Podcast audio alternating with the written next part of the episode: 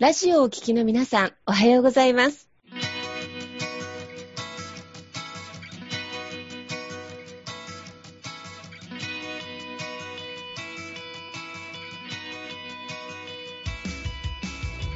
FM 那覇より毎週日曜日9時30分からお届けしております坂本典彦のラジオ経営塾が今日も始まりましたこの番組は20年間で1万人の起業家、経営者を指導してきた坂本典彦先生があなたの経営に役立つヒントや最新の情報をお届けする番組です。坂本典彦のラジオ経営塾。今日も最後までお楽しみください。今日も始まりました。坂本典彦のラジオ経営塾。パーソナリティは私中田民子と根葉智美がご一緒させていただきますはい。えー、では、坂本先生、根葉さん、今日もどうも、どうぞよろしくお願いいたします。お願いします。はい。先生、あの、ちょっと今日はですね、目線を変えて、先日あるコミュニティにご参加されて、まあ、もう講師業ですのでねう、んそれであの、すごく反響があった話題があったっていうことで、はい。なんかそれが実はあの、私の企業の成功談ではなくて、私の企業の失敗談ということで、かなり反響があったということで、あの、その辺のお話、ぜひ詳しく今日お伺いできたらと思います。よろしくお願いいたします。はい、ありがとうございます。はい、はいそうですね。あの、先日ちょっと企業家さん向けのイベントであったのが、あの、まあ、企業の失敗談を待ち聞かせてほしいっていうですね、まあ、そういうちょっとイベントでした。で、で僕自身ですね、まあ、起業して、えーもう15年ぐらいですかね。はい。経ちまして、もう、いろんなね、あの、いいことも経験しましたけども、えー失敗した経験もたくさんしてきたというところですね。で、まあ、そういう経験の中からですね、まあ、こういうふうにしちゃうと失敗するなっていうのがね、ありまして、で、それが、まあ、4つ、大きなね、えーものとしてその失敗する人の特徴っていうのがあるんですけれども、一つ目が人生観とマッチしてないことをする。で二つ目が負のエネルギーで続けるっていうのと、で、三番目が、まあ、苦手なことを克服しようとする。で、四番目が、まあ、アイデア、思考、計画、行動。まあ、この4つのうちのどれかが抜けてるっていうね、ものなんですけれども、まあ、こういうね、4つの特徴があるので、まあ、それちょっとね、今日ちょっとお話できたらな、というふうに思います。はい、お願いします。はい。で、で最初の一つ目なんですけれども、人生観とマッチしていないことをするっていうところなんですが、これね、結構意外と大事というか、最初にどうしてもビジネスを考えようとかっていうふうになると、うんなんか目先儲かりそうなことを考えちゃうっていううのんうん。ねで、あと、なんかとっつきやすいものですね。なんかすぐできそうなものっていうので、まあ選んじゃうんですよね、最初ビジネスで。で、で、それ別にダメとかじゃないですし、それで儲かればもちろんいいんですけれども、やっぱりね、長く続かないっていうのがあるんですよ。その人生観とマッチしてないとですねう。んうん。で、僕がある方を以前指導してて、で、その方がやってたのは、その方ね、あの、ケアマネージャーっていう、まあ、はい介護の資格があるんですけれど、うんうんまあ、これの、この資格試験のですね、対策の教材をね、自分で独自に作って、まあ、それをネットで販売してたっていう方がいらっしゃるんですね。うんうん。で、これ、多い時でね、売り上げが、多い時月200万ぐらい売れてたんです。おうおう。うん。で、結構、まあ、それなりの利益になってたんですけれども、うんで、あ、すごい良かったねっていう形で言ってまして、で、それでしばらくね、経ってから、う2、3年ぐらいかな経ってから会って、で、その人に聞いたんですよね。あの、あのビジネスどうなりましたって聞いたら、あ、もうあれはやめましたって言われたんですね。あれ、はいはい。そうで、なんで、で、聞いたのなんでなんですかって聞いたら、まあ、それ資格試験の教材なんで、まあ、理由が2つあったらしいんですね、やめる理由が。はい。で、で、まあ、資格試験の教材なんで、あの、まあ、国家試験終わって、受からなかったら、まあ、返金しますよっていう返金保証みたいな。うんうん。うんうん。はい。で、まあ、それで、あの、終わった後、結構思った以上に返金があったと。いうことで、えー そう、が、まあ、一つ理由が。それが一つと、で、あと、まあ、国家試験なんで、毎年ちょっと、あの、内中身の改定みたいなのがあって、うんうんそれもちょっと大きいのがあったらしいんですね。法律がちょっと大幅に変わるみたいなんで、うんうん。もう、教材はちょっと全面的に変えないといけないということで、あで、で、それも変えないといけないんで、まあそれも原因でもうやめましたっていうふうに言ったんですけど、ただ僕それ聞いたときに、あれ、その二つってやめる理由かなと思ったんですよ。ー確かに。別に、そのね、中身、ね、その教材作り変えないといけないとかっていうのも、別に作り変えればいいじゃないですか、別に。それが仕事なんだから。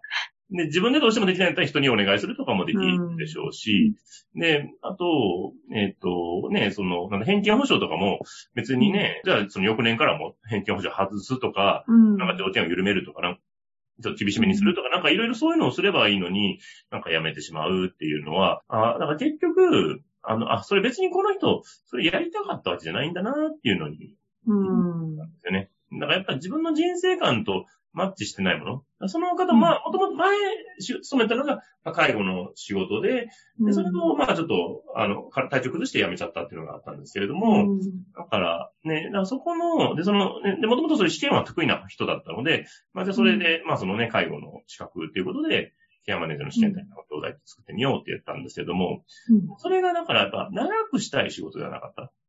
なるほど。瞬間的には儲かったんですけれども、やっぱ人生観とマッチしてないと、結果続かないというか、その、えっ、とね、続けるためにやっぱ改善を常にしていかないといけないんですよね、ビジネスって。うん。移り変わりがどうしてもありますから、で、その移り変わりを、その、改善をしたいと思えるものではなかったっていう、うん。うん。かその変えてまでやりたいジャンルではなかったっていうところがやっぱ一番の範囲なのかなと思いますよね。うん。ですね。はい。なるほど。なんかね、その辺の思いとか人生観とマッチしてないと何かこう超えていけない、原動力がないっていう感じになっちゃうんですかね。そうするそうと。そうですね。そうなんですよ。うんで、ビジネスって基本的には、まあ改善をどれだけ回数重ねられるかが勝負になってくるので、うんプ。ロセスだったりね、まあ売り方だったり、商品だったりね、うんいろんなものを改善していくんですけど、うんあの、でで、サラリーマンだとそれ上から言われてやるっていう感じなんですけど、はい。企業家とか、ね、経営者は自分でそれを改善し続けないんですよね、うんで自分がそれを改善し続けたいと思うものじゃないと、うんやっぱり誰から何を言われるわけでもないので、やらないですよね、そこね。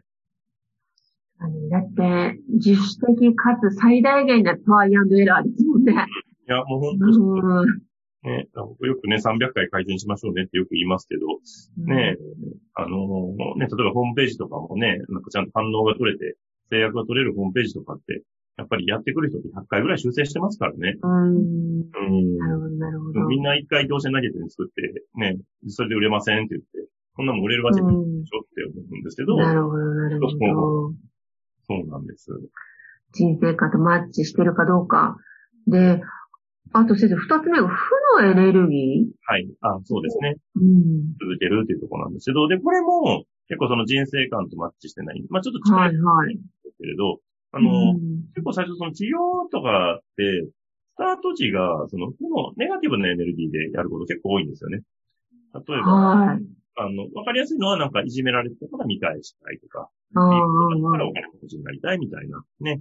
うん。そう、そういう、虐げられたんで認められたいみたいなとか、なんかいろいろ、そういう、なんかコンプレックスの解消から最初スタートする場合結構多いんですよ。うん、うん、うん。でそれが決してダメじゃないんですよ。コンプレックスって、あの、エネルギー、所属としてはすごく強いんですけれど、うんそれをずーっとやろうとすると、やっぱり苦しくなってきちゃう。うんあのずーっと、例えば、それね、なんか誰か恨むエネルギーみたいなんで、ずーっとね、それが、ね、5年、10年、20年、30年恨めるかっていうと、それやってると多分ね、恨んでる方の気持ちっていうかね、あの、体の方が壊れてしまいますから。うん確かに。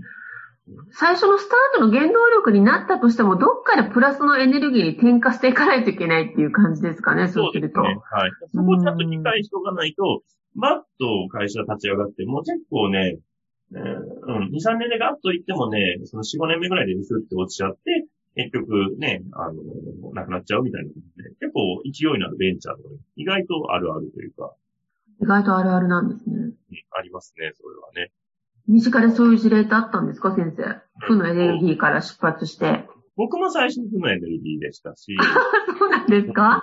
前やってた会社とかもね、まあ、何人かで創業しましたけれども、やっぱりそういうね、まあ明確な、まあまあでも、まあいろんなエネルギーがありましたよね。うん。だから、やっぱりその続けたいっていうものにならないというか、うん。どっかで、なんか、これをやりたいって思うもの？うん。あと、あ、だそうですね。例で言うと、だ僕は今ね、この起業家の育成とか支援って、えー、独立してから15年、でまあ、銀行時代入れると、うんやってるんですけれど、で、まあ、これで結構その、結構僕は独立当初からこれをやってたんですよね。あの、もともと僕が最初入った企業塾に、まあ、講師やって、その後先生やって、社長やってって感じだったんでうんうんで、その当時、その企業塾を作った人たちはもうその起業家の育成とか誰もやってないんで、うん。そうなんですね。そうです。だから今、誰にこれやってるの僕だけです。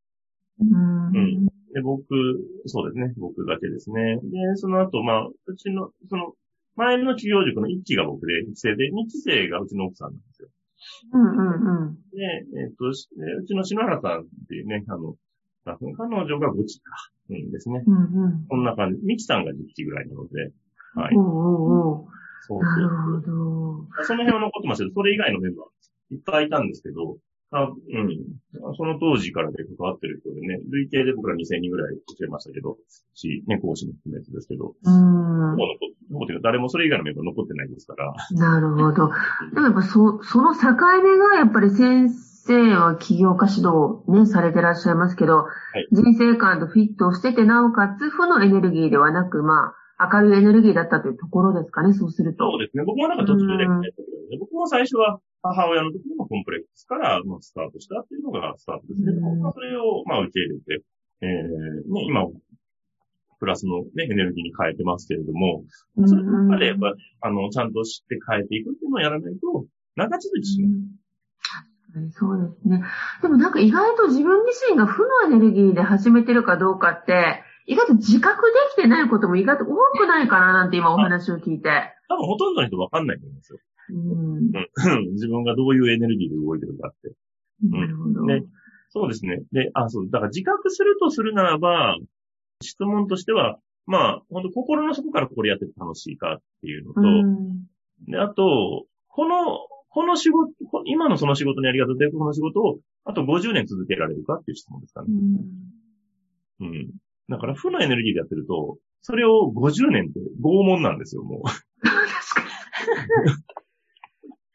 そう。皆さん拷問です、それは。肝に銘じます。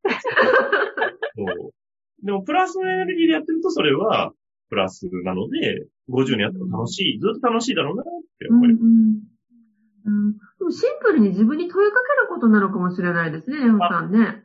ねえ、先生。拷問か、うん楽しいと思えてるのか？うん。うん。大事ですね。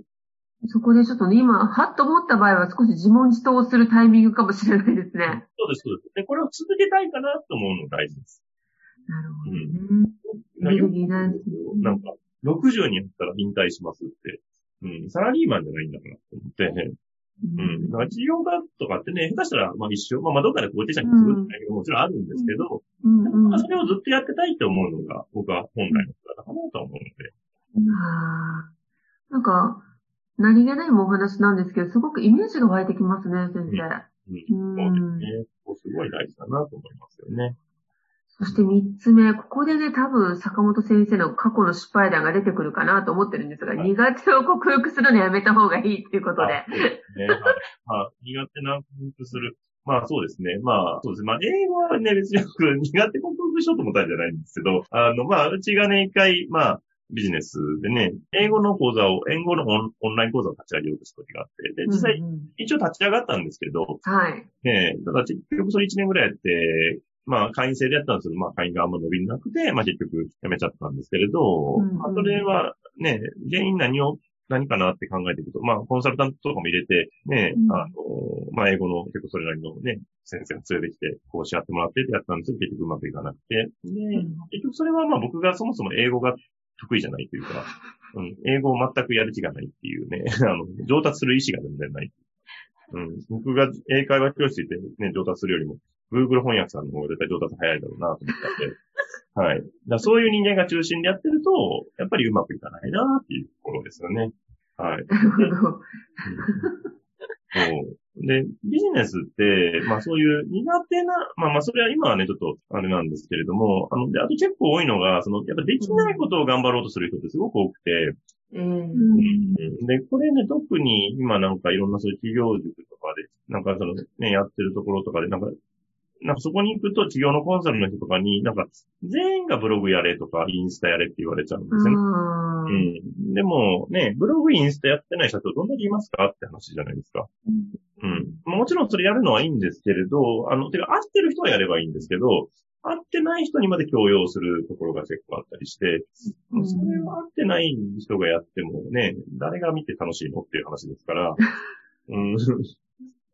それ、それこそそれも拷問になっちゃうってことですよね。あそういうこと事業計画としてもね。そうですだから、あの、ビジネスって苦しむことじゃなくて楽しむことなので、うん基本は、自分がやってて楽しい。ね、自分でやってる本人が楽しくないと、その出来上がった商品とかサービスって、やっぱり、楽しいものじゃないですよね、お客さんにとっても。誰かが恨みのエネルギーで組まれたものなんて欲しくないですよね。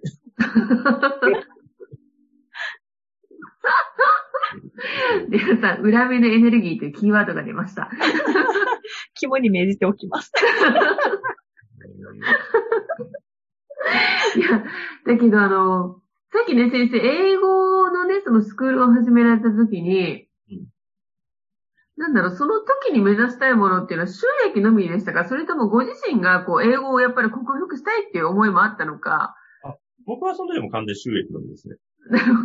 もう、それは本当に、まあ、うちがちょっとしん、あの、ちょっといろいろ事業が良くなくなったうん時に、新規事業を立てていないけど、ちだったので、じゃあ何しようってこういろいろ考えて、じゃあもう英語だろう。うん。で、僕はそこに全くもって、あの、英語教育を良くしたいとかって頭がなかったんですよ。あらま。単純にそれはもう本当自社の収益だけっていう。英語だったら儲かるだろうっていうふうに思ってやったんですけど、まあそれは僕に全然合ってなかったっていう形ですかね。うん。年ぐらいでしたか先生、それは。ん？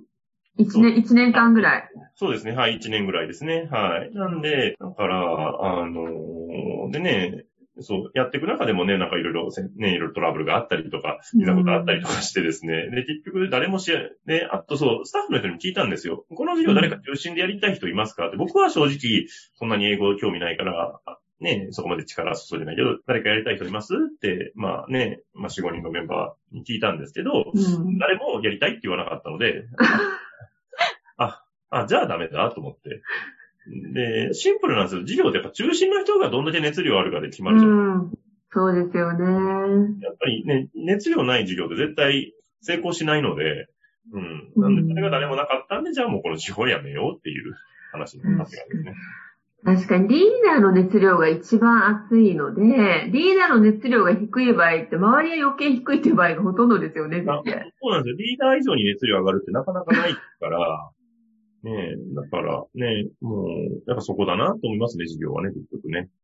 でもきっとその時に、そのまあ、英語を通してグローバルな人材を育成したいなとか、うんなんかそこにその人生観にフィットする、はい。こう、なんでしょう、使命感みたいなものがあれば、もしかすると今、違う形で継続されていたかもしれないですか、先生。そういうことです、本当に。うん。だから僕はもう英語捨ててるんで、だから英語の得意な人に喋ってもらおうと思ってるんで、あの、海外旅行行っても僕は、おあの、自分でほぼ喋らないので、はい。もう奥さんと常に一緒にどこ行くにもちょっと来てって言って、それで怒られるんですけど、ちょっと喋るんですけど、うん。でもそうですね。まあ、収益のみを見ての事業プランではなくて、やっぱりこの人生観でまたワクワクする、本にやってて楽しい100年でもっていうイメージと、あと先生の名言でね、あの、苦手を克服するのはえーと自己満足ですね。自己満足で、えー、あと、強みを生かすのが、伸ばすのが、社会構造。社会貢献。はい。はい。あの、皆さん、これも、肝に銘じておきます。ありがとうございます。大事なことです。はい。いかに寄せていくかが本当大事ですからね。ね自分が得意なところ、で、人に貢献できるところに、やっぱりね、力を注いでいくと大事だなと思いますね。ね今英語スクールのね、先生の失敗談も、あの、開示していただきましたが、で、最後にアイディア、思考、行動力、あうんアイディアポイントと計画。計画、行動力ね。はい。で、これが、のどれかが欠けてると、やっぱりうまくいかないなって形ですうね。で、最近これ、その女性のね、方とちょっと、女性の時業家さんと話してて、結構分かったのが、結構前も言われたのが、その私、あの、アイデアと行動はありますと。でも思考と計画が全然ないですって。だから、思いついたらパッとやっちゃうけど、それで、そのそれに成果が出てるんですけど、あの、なんだ、計画性とかがないんですよ。今は売り上げたって言うけど、じゃあ3年後5年後どうなんのっていう時に、なんか、よくわかんないみたいな感じになっちゃってるんで、うん、そう。だからそこをちゃんと整えてあげないと、事業家としてはあんまりやっぱうまくいかないなっていう感じ。なるほど。うんでもね、ほら、苦手部分っていうのはやっぱりあると思うので、その計画が立たないとかっていう場合は先生、正直どうすればいいでしょうか？そうですね。やっぱ僕はただね、計画のところは僕やっぱ結構トレーニングかなと思うんですよね。うん、でみんな、その計画とか立てても、ね、どうせ変わっちゃうから意味ないっていうふうに言う人もいるけど、うんうん、あの、もちろん計画はね、あの、計画通り行くってことはないんですけど、計画作るって何かっていうと、やっぱ予測能力を高めるっていうことなんですね。予測能力。うん、はい。経営者ってある程度の予測が立てられないと、うん、こうね、経営も会社もやっていけないじゃないですか。うん、で、その予測、ね、その、例えば、そんなね、超長期はわかんないけど、まあ、2、3ヶ月先ぐらいは、なんとなくこんな方向に向くかなは、やっぱり最低読めてないといけないので、うん、ここを、あの、訓練していく。で、訓練のためにその計画を2、3ヶ月先の実行計画とかでもいいんですけど、まあ半年ぐらいでもいいんですけれど、まあそれを作ってって、それを元にやっていくっていうところ。で、で、その、で、立てれる人が、例えばちょっとこのタイミングはちょっと立てずにちょっとやってみようとかっていうのは OK だと思うんですけど、うん、その立てれなくてずっと立てないっていうのは、それはちょっと違うかなっていう。うん。ね。うん。だから、で、そこができてないと、まあ、個人事業のレベルではいいんですけれど、うんうん、あの、ね、あの、よちよち歩きみたいなフェーズではいいと思うけど、事業もし、ね、それなりに大きくしたいとか、ちょっと影響力をもうちょっと与えたいなと思うと、やっぱこの思考とか計画っていうのは非常に大事かなっていうところですかね。うん。で、それはトレーニング次第で伸びていくっていうことですね。はい、っていうところですね。はい。なんで、まあ、うちとかでもね、なんかその、ね、あのー、実行計画とかね、まあ、毎月書きましょうとかっていうのをね、やったりとかします。うん、まあ、そういうのを繰り返しやることで、あの、計画性っていうのはついてくるかなというところ。うん最初はね、その計画性のアウトプットあんまりうまくいかなくても、まあ、出し続けていくこともトレーニングなのかもしれないですね。あ、そういうことですね。はい。間違っててもいいんで、下手でいいんで、最初は。で、だんだんやり、慣れてくると、精度が上がってくるっていう形ですかね。なるほどですね。リハさん、今日の4つのポイントをお聞きになっていかがですか？うん、なんか自分に足りないところが ちょこちょこ気づいて、そう、肝に銘じることが3つもあったし、ね、なんか自分もね、最初負のエネルギーで起業しようみたいなところがきっかけだったんですけど、うん、関わっていくうちに、いろんな人を見ていくうちに、やそうじゃないなって思えたり、今はなんか楽しく、あの、活動できてるので、なんかそこに切り替えられたのは私としても良かったし、絶対その方がいいなって実感してます。うん。ね、企業を目指されてるネハさんのこの感想もすごくリアルでね、あの、今日の学びになりました。ありがとうございます。はい。あっという間のお時間でしたが、えー、坂本先生、ネハさん、今日も本当にありがとうございました。ありがとうございました。